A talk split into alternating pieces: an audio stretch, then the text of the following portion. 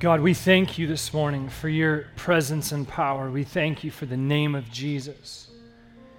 It is the sweetest name we know, and we are in awe every time of even the invitation to speak the name with favor, God, is because of your grace. We thank you for the message and the truth of that name. We thank you for the, the way it satisfies our deepest needs. We thank you for the way it stirs our hearts with affection. We thank you for the way that that name meets us both in our lowest lows and our highest highs. You are everything to us, God. And so we offer you everything. And we ask that you would meet with us now as we turn our attention to your word. We thank you for it, God. We thank you for your truth. Let it speak over our lives. Let it speak into the dry parts of our lives. Let it speak into the places where we're wanting so badly to be met by uh, the truth of who you are for our souls. So, God, satisfy us today in you. It's in Jesus' name we pray. And all God's people said, Amen. Amen. You guys can grab a seat. Thanks so much for. Uh, uh, for being here this morning. And um, I just want to say from the beginning, kind of an echo to what uh, uh, Dylan already said in announcements. I just want you to know, um, on behalf of um, our elders, our leadership team, uh, just how thankful I am um, for the generosity that we've seen in this year uh, to our church. Um, in the tithes and offerings specifically, not to mention all the other ways. Um, on behalf of our staff, I just want you to know how uh, humbling it is and how um, uh, much joy it brings us to be able to uh, provide for our families um, through your generous giving. And, uh, and, and not just that, but every aspect of our church, the ministry, the impact we're having is because of that generosity. And so I just want to encourage you um, to finish strong in giving um, as we get in these last few weeks of of 2021. We always sort of just want to encourage people in that. And uh, because our heart in that, I want you to know, is uh, so many of us have experienced the great joy of how God meets you in generosity and uh, that discipline of giving, that worship of giving. Um, is just is just a phenomenal work that God does in that. It's a part of our worship, and uh, we're so excited for uh, 2022 as we watch the church continue to grow and fulfill our mission. And our heart in giving is that each person will be faithful. It's never about how much an individual person gives, it's about each person being faithful uh, to steward what God's given you to steward. And so just want to encourage you guys in that from the outset. It's just a, a joy to look out and see so many people that uh, help that to be uh, the case in our church. And so just want you to hear that from me. So um, we're going to jump in uh, this morning. Um, two weeks ago, two weeks ago, we talked about hope. And I encourage you from God's word, I said, we've got to set our hope on the promises of the gospel. And last week we considered peace, and we talked about how we need to live out of the truth of our justification. I know that message has continued to be stirring in my heart and giving me a security and peace that is um, unbelievable. Today, what we're going to do is, um, is we're going to talk about love, and we're going to uh, savor the love of God together. Um, uh, we, we rush all the time in our world, uh, don't we? Like in life, we just seem to kind of rush all the time from one thing to another. And we find ourselves like trying to catch our breath because we just seem to be pressing on to the next thing and the next thing, and we're hurrying constantly. And one of the things that happens when we're um, pressing like we do so often is, is we forget or we fail to, to stop long enough to really savor good things, right? Like we rush through meals. Like there are times, especially in my house with, with four kids, and I look at the dinner table, I look around the dinner table, and I'm like, we are savages. Like there's there's food spraying everywhere, and it's like it's our first meal ever after a year of starving, is what it seems like at times. And and we just we just don't we just don't savor. And particularly at my table, there's a lot of things to savor. And then we rush in relationships too, and we forget to savor them.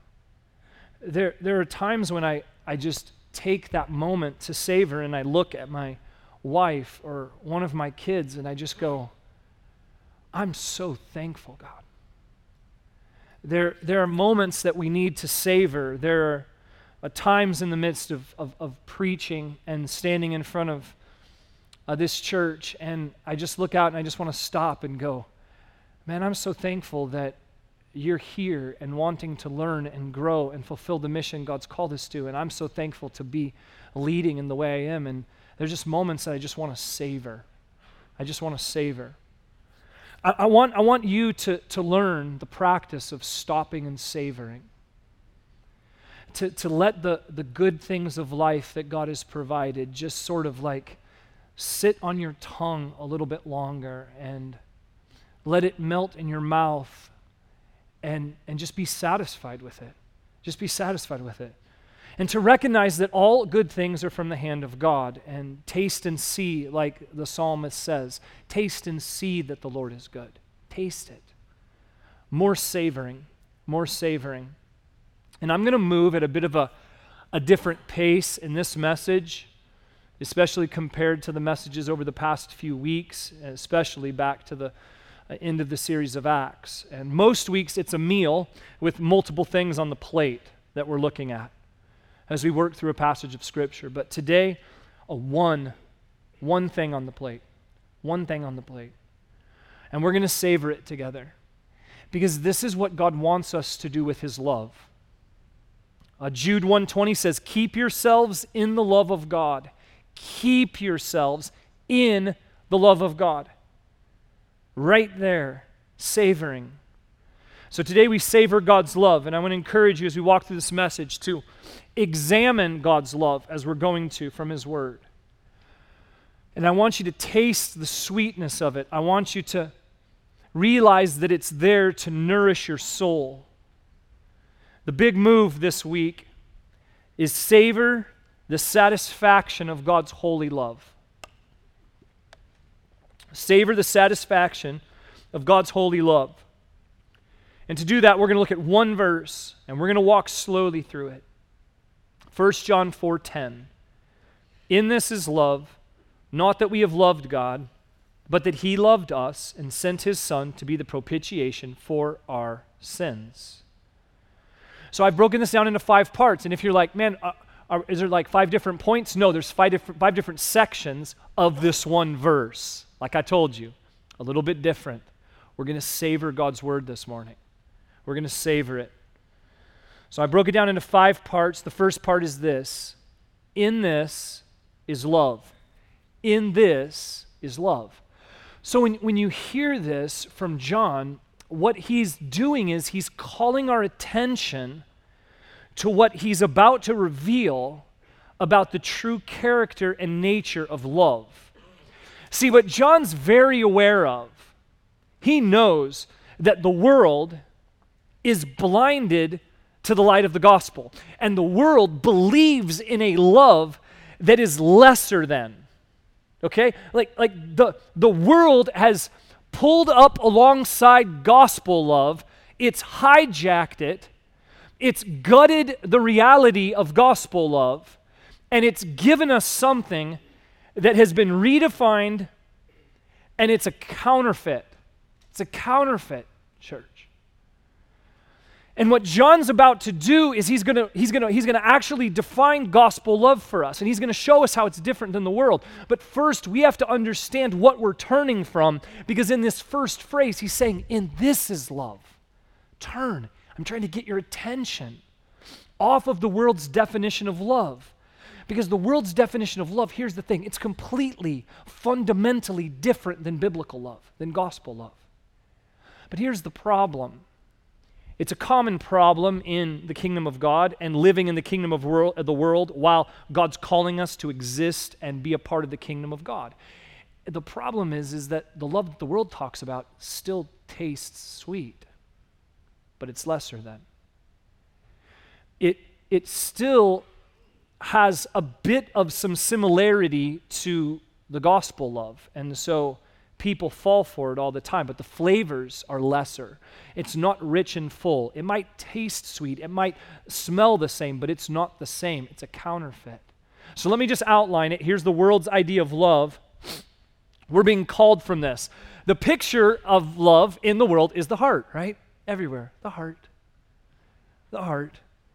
in its full red color and we put it everywhere and love is love and love is the highest pursuit and the world is the world's picture of love is the heart those of us who know the scriptures know that uh, the, the bible teaches that the heart is deceitful above all things it's wicked and deceitful above all things who can trust it and so we look at the heart and it's a whole different reality but for the world the heart is the greatest thing chase your heart do whatever your heart desires and we've, we've, we've, the picture of love in the world is the heart. Now, the state of the soul, because of that, is a leaky cup. The state of the soul in regards to love is leaking all the time.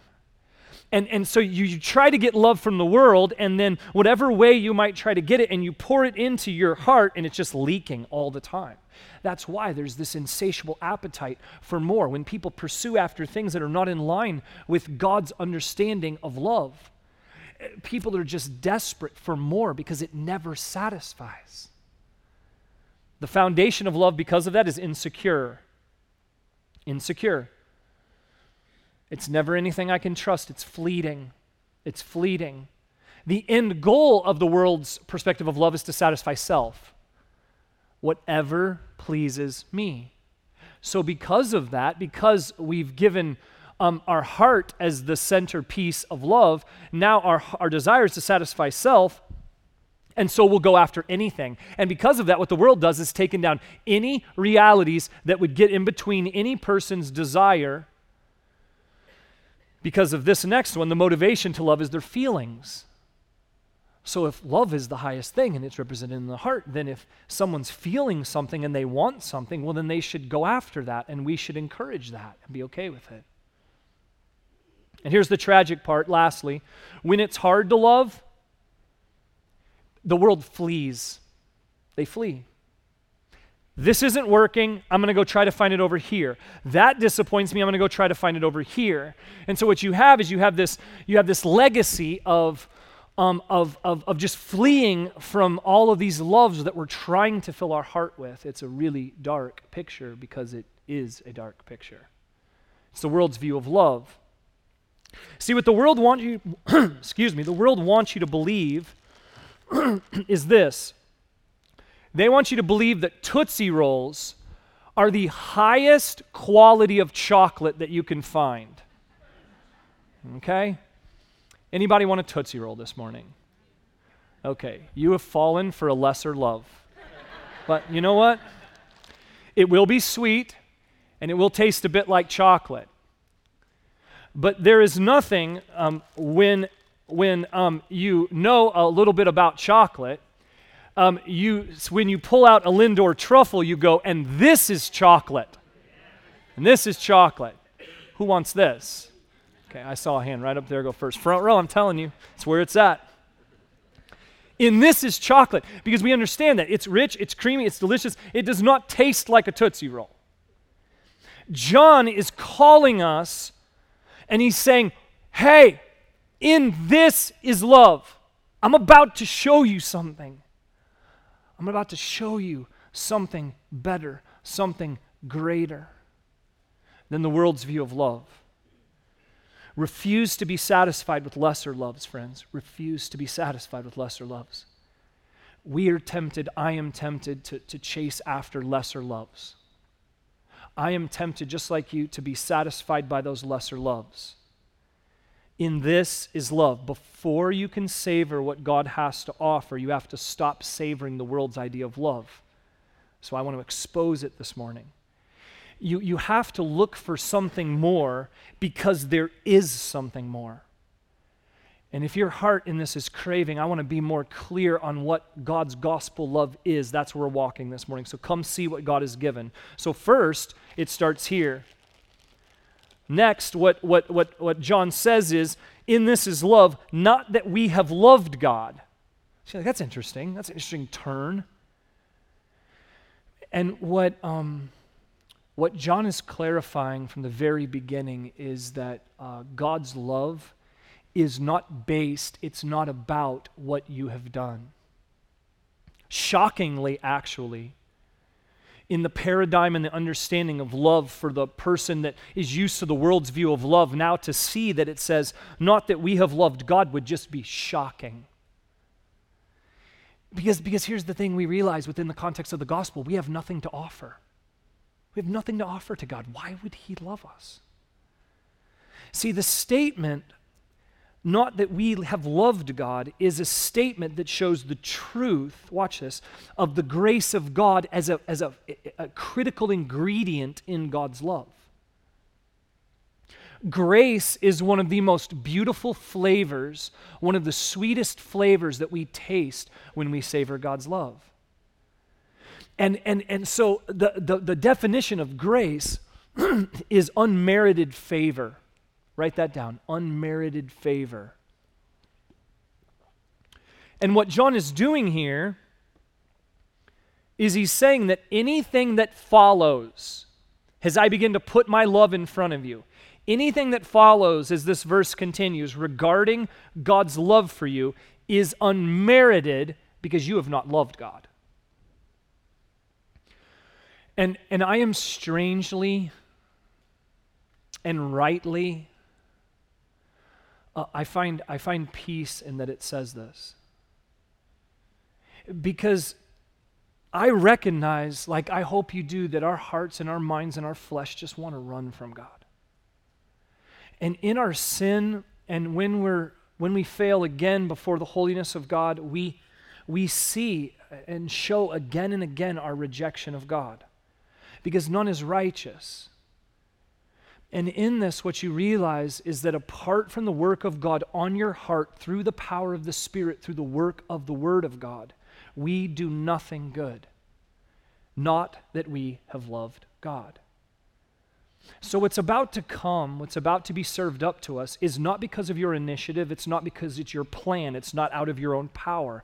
Nothing. You've just been invited. Hey, hey, in this is love.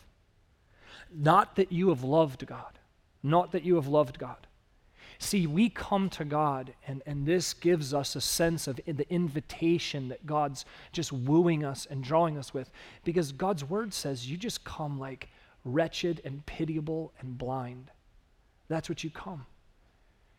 And that, that, that invitation allows us to realize that it's unmerited favor, and because we recognize in knowing our own sin that it is unmerited we have not loved God. There's, there's no life in our hearts apart from God. The word says that our heart is stone apart from the work of God's Spirit. Like there's no life in our heart. There's we can we can the gospel can we can tell it the gospel, but there's nothing. We can tell it about God, nothing. We can paint it up really pretty. We can decorate it, still no life. There's no ability to, to, to, receive God's love. There's no ability to know God's love apart from God's invitation and His working on our hearts, church. But despite this being the truth, God invites you to come in. He invites you just to come in. And, and he, what, what He's doing is He's setting the stage for what's about to be served to you. And He invites you to come in and He just says, Sit. Just sit. I'm about to serve you something that you don't deserve. I'm about to serve you something that you can't pay for. I'm about to put in front of you something so good, something that will satisfy your soul. Even though your bent has been against the chef that's about to serve you this meal, I invite you in. This is the grace of God, church. We've been invited to come I'm invited to come and sit at the table. Anyone who knows the redemptive story knows that not only does God invite us uh, to that table by His grace, but there is a table that's going to be prepared for us in eternity the banqueting table where we will experience some of the greatest uh, tastes and sweetness and contentment that the human heart could ever know. And it is it is this love that God is about to serve us that we only know when God's renewing spirit works on our hearts and our minds, when He replaces the heart of stone with the heart of flesh, not that we have loved God. So come and sit. Come and sit. not because of what you've done, but because the invitation has gone out. So come and sit because what is the food is about to be served. And that's the next phrase. Look at it. But that he loved us. But that he loved us. Here it is. See it served before you. And we can't rush here. You can't rush here. I can't rush here. I want us, as we consider these words, these first three bites that must be savored, don't rush, don't hurry, just taste it and savor it. First bite, He. He. Let's make sure we understand and be crystal clear on who He is. This is talking about God. That's what it's referring to. And, and He is the one who is love. He is the infinitely holy, glorious above all creation, exalted over all God of the universe. He, he cannot be contained. He is all sufficient. He's a God who needs nothing from you and me.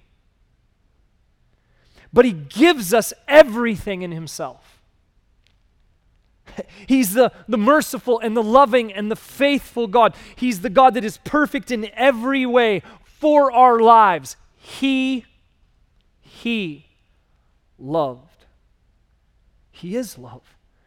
The, the, the, very, the very nature of His being is love. His character is a reflection and gives us clues as to the reality of what love is. His actions define the true character of love. It's shown in his creation in the, of the world, it's shown in his love for the world. The word here is agape. Agape. It, it's, it is the biblical uh, word for love. It is, um, to define agape, is, has multiple layers of, of sweetness to it. It is a powerful affection, freely given. Watch this a, a powerful affection, freely given, without restraint, in the context of absolute loyalty. Do you see what that does to the reality of love? It both fills it and secures it and sustains it. What love in the world is not pathetically lesser than that love? It's, it's deep affection and deep commitment running together constantly. It is what my heart craved until I found it in Jesus Christ. It is what your heart will crave anytime you wander away from it and try to satisfy your life in less with lesser loves until you turn and believe back again on what God's revealing here. You won't be satisfied. It's past tense, this idea he loved us, because it's rooted in the past reality, but it continues into the present. He loved. And then finally, us. Us. You and me. Like, actually, hey, hey, a little good news this morning. Uh, you're in. Okay? Like, you got the invitation. He loved us. Like, just turn to your neighbor right now, and even though it might be shocking, be like, that includes you. Like, it includes you. He loved us. Like, like, think about this. Each one of us, individually, within the context of human history, we are, we are ridiculously insignificant. Within the context of human history, you and me, we are ridiculously insignificant until he loved us. And the second that that reality falls upon the human heart, you are now bestowed from the God of the universe ultimate dignity, significance, and purpose. Despite being rebels, even when we didn't love God, we, even, when, even, even though we deserve wrath because of our sins, He loved us. And that gives us the picture of the second part of grace in the, in the ingredients of God's love is its unmerited favor. Unmerited because we didn't love God, favor because He loved us. He loved us. And the words that just flow so quickly from our lips here Amazing grace, how sweet the sound that saved a wretch like me. this, is, this is the truth of God's fixed, constant reality. And, and, and what I want you to picture this morning is um, I brought this up here, this faucet, and um, how this works depends on what it's connected to. And so I can turn the faucet and nothing comes out right now. Okay, if something came out, that would be pretty amazing. Um, but, but, but, but nothing comes out because it's not connected to anything. If I took this though and I attached a pipe here and I set it in a glass of water and I went like, oh yeah, we're connected to the water now. This is going to work. And I turned it on, nothing would come out. For us to access God's love, it depends on us being connected to get it into our lives, for the flow of God's love to enter into our lives. What has to happen is you're only going to get water uh, from this faucet if it's connected to an overflowing water source and there's a force that's pressing the water into the pipe and come to right here in the faucet. That's what's going to be necessary for God's love to flow into your life. The immeasurable water source that we cannot see is God's love. And, and the force that's bringing God's love into your life is what we're about to talk about. See, in an abiding relationship with God by faith, you are promised access to the overflowing water source that can nourish every part of your life. And the reality of that uh, uh unparalleled water source that immeasurable water source, is there's, there's nothing to do here in this point. It's just true. God loved us, He still loves us. He loves you and me. And if you believe that, if you believe that God is love and you believe that in his character and nature that there's an immeasurable water source, here's what will happen. You're going to say to yourself, um, that's got to be more than knowledge. I want that flowing into my life. And so look what comes next. And sent his son. And here in the gospel, uh, what Jesus accomplished, I want you to see, was the force that brought God's love into your life. He connected what was disconnected. And so the world's trying to access all of these sources of love, but it's all so disappointing and lesser. It's dirty water because there's something wrong with the connection. And what God did, first seen on Christmas with the Son of God entering our world in human form, was God was born in a manger. Love incarnate, love embodied in the person of Christ it, what he teaches us there is that love is more than an affection or emotion, it's a truth that's always working itself out in action. The fulfillment of the mission. For God so loved the world that he sent his only Son. The mission was initiated by God to give access to his love because that's what he was wanting to do. He was wanting to shower us with his love. He was wanting to give us access to it, to experience the flow of God's love into our lives. And so the mission, it wasn't assigned to someone significant. He wasn't like, um, hey, we'll just send an angel to take care of that. He didn't raise up some, some, some human and just be like, okay, we got this figured out. Um, um, we're going to we're going to send you to, to kind of fulfill this mission and make this connection work. No, the only person that could make the connection was the Son of God. Charles Spurgeon wrote, He sent his equal son, and there was a cost to rebels who would not receive him, would not hear him, but spat upon him, scourged him, stripped him, slew him. Yes, he did not spare his own son, but gave him up for us all. Savor it this morning. And he sent his son. Jesus was sent into the world to give everyone access to God's love. Jesus, through his, his life, his death, his resurrection, his ascension, and then the sending of the Spirit, what he did in that moment is he actually created and established the necessary connection to God's love. He bridged a gap that we couldn't bridge ourselves. He established access through his death and resurrection. And then he returned to heaven to make sure it was all set up. And then he sent the Holy Spirit into the world to give the force necessary to bring God's love into our very hearts. Romans 5 5, we read it last week.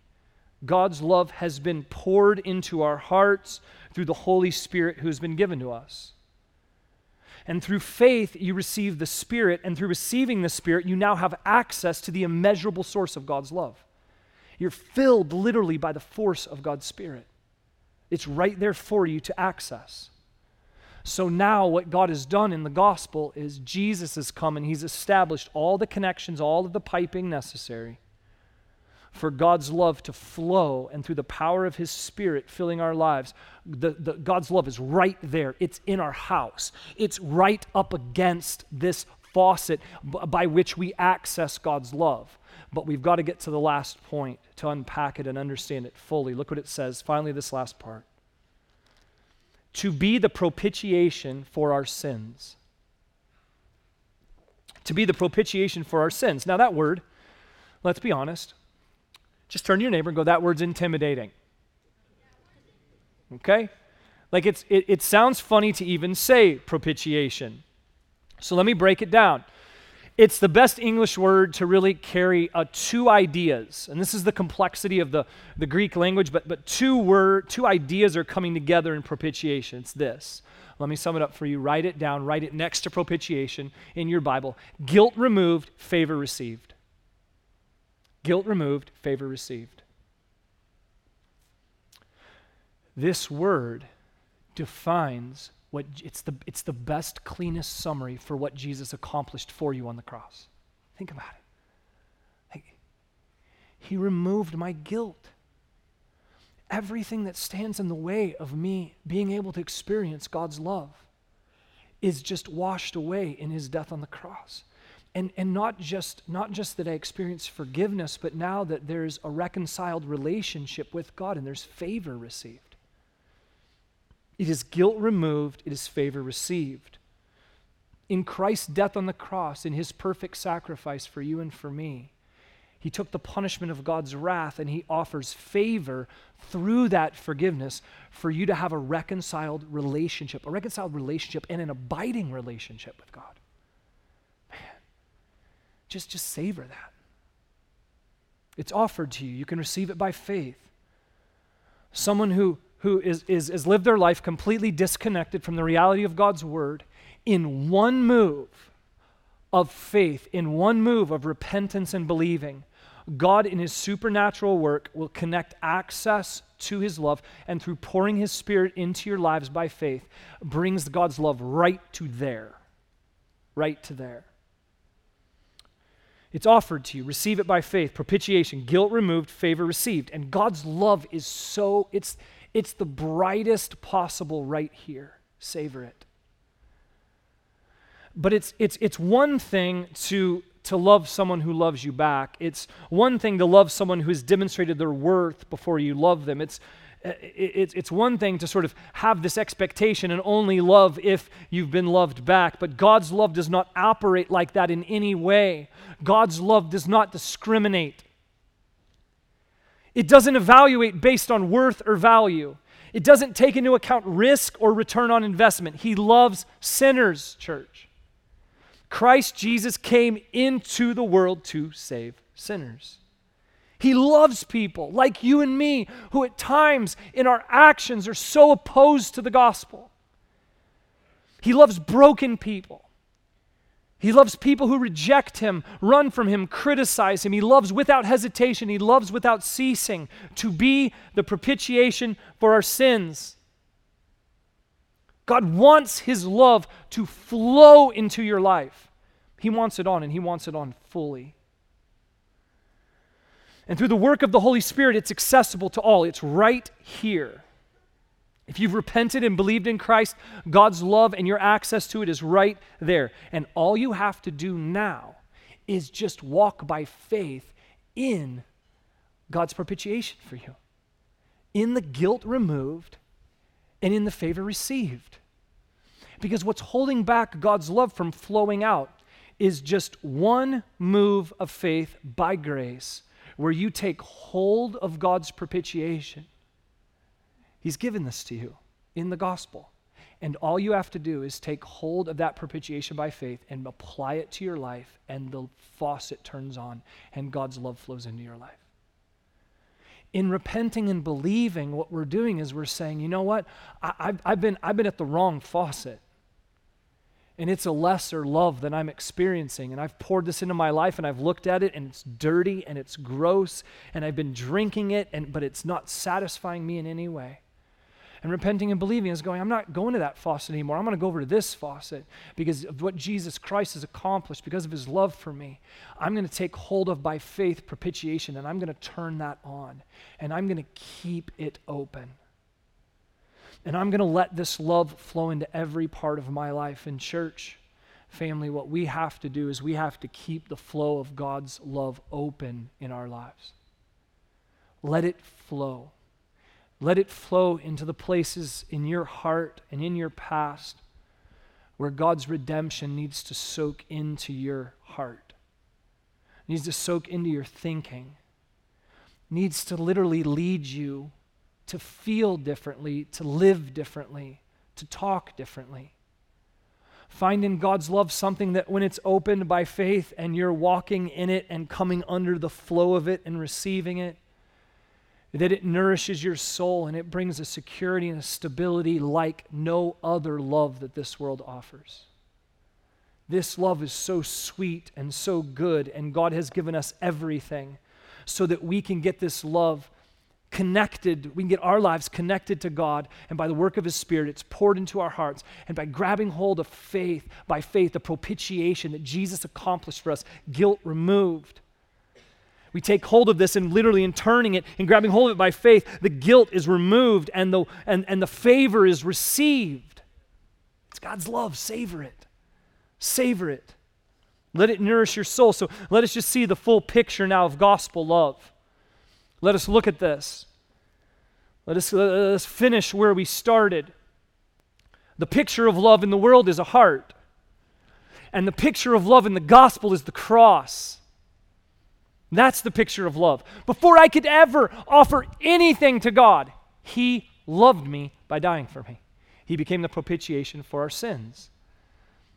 The state of the soul in the gospel is not a leaky cup, but an overflowing pitcher. When you take your heart rightly secured in God's love, He fills that up, and you know that it is secure, that it is sustained, and there's nothing that can keep you from accessing God's love. The foundation of love is no longer insecure, it's now secure. You're like, this is constant. There's no aspect of this connection that's dependent on me. It's not dependent on me. He said it in the verse. It's not that we loved God, but by His grace, He's connected us. It's dependent on His character, this access I have to God's love. It's secure, friends. It's secure. Nothing you have to do to prove it. Savor it. The end goal is not to satisfy self, the end goal in gospel love is to love others. So what happens is, is we experience God's love and it's in a secure, and the pitcher starts to fill up and now it starts to overflow. We're like, what am I supposed to do with this? It's overflowing. And God turns our eyes out to all other relationships and to the world. And He says, Love your enemies, love your neighbor, as yourself. And He just calls us to love. He calls us to love others. The motivation to love now no longer is feelings, but it's truth based. It's based in truth. So, what I do is under the leadership of the God who showed me love. And then finally, when it's hard to love, uh, the worldly love flees, but gospel love endures. It endures, it doesn't move. when all of the reality of, of, of, of, sin and insufficiency, when all of the misses begin to come out in our life and we see those things, we don't flee from relationships. We endure because God's shown us in His love what endurance looks like. And we want that and we want to live that out. Gospel love, the cross, an overflowing pitcher, secure love others tr- based in truth, the motivation, and it endures. It endures. It endures. That's why in 1 Corinthians 13, it's like love is patient, love is kind, it doesn't keep a record of wrongs, it endures, it bears all things. Like, think about the nature of God in His love and His faithfulness. Savor, church, the satisfaction of God's holy love. Savor it. And what Jesus knew in his infinite wisdom was he knew that even in the context of the church, even in the context of those of us whose lives have been captured by this gospel, even those of us who have put our faith in Jesus Christ, Jesus knew that our hearts would, would, would wander. He knew that there would be moments and weeks and sometimes months and years when we find ourselves trying to satisfy ourselves in lesser loves. And so, what he instituted for his church was communion. Do, do, do you see now the, the, the purpose of communion is to remember? It's to remember that his love shown to us on the cross is one we have to turn back to again and again. And so he wanted it to be a regular time in the gathering of the church so that we would savor the satisfaction of God's holy love. We'd be reminded of it. We would realize that, that, that we've, we've wandered from this to lesser loves. But we're coming back. We're coming back because Jesus invites us to come back from wherever you've been. Whatever you've been in the last days of your life or the last weeks, if you wander from this church today, based on the truth of the gospel, you are welcomed back anytime to come back and by faith grab hold of the propitiation for our sins and let it flow into our lives. So we're going to turn to communion right now as a church to remember. In a moment, the ushers are going to uh, pass the communion trays, and they're even coming forward now. And communion is for the followers of Jesus Christ. So if you have not repented and believed in Christ, then please let the tray pass and, and just consider in this moment God's love for you and let it continue to do its work in you. And even if, if you're like, I want that love, you can make a decision right now to believe it for yourself. I want you, uh, for the followers of Jesus Christ, as the trays are passed, there's two cups stacked on top of one another, and I want you to take hold of it. And I don't want you to take it, I just want you to hold it. And the band's going to sing this next song over us, and we're going to take communion together. As you hold the cups, just pray. Pray that, that you would, by faith, take hold of what Jesus has accomplished for you in his propitiation whatever you carried in here this morning, it's guilt removed, favor received, if by faith you just take hold of what God has already offered to you. He loved us. Access God's love, draw near to Him in these moments. Reestablish that flow of God's love into your life. Take time just to find your heart secure in that again. Look to the cross and find God's love flowing. So, as the band sings, take hold of communion, and we'll take it together in a few moments. Let's do this now.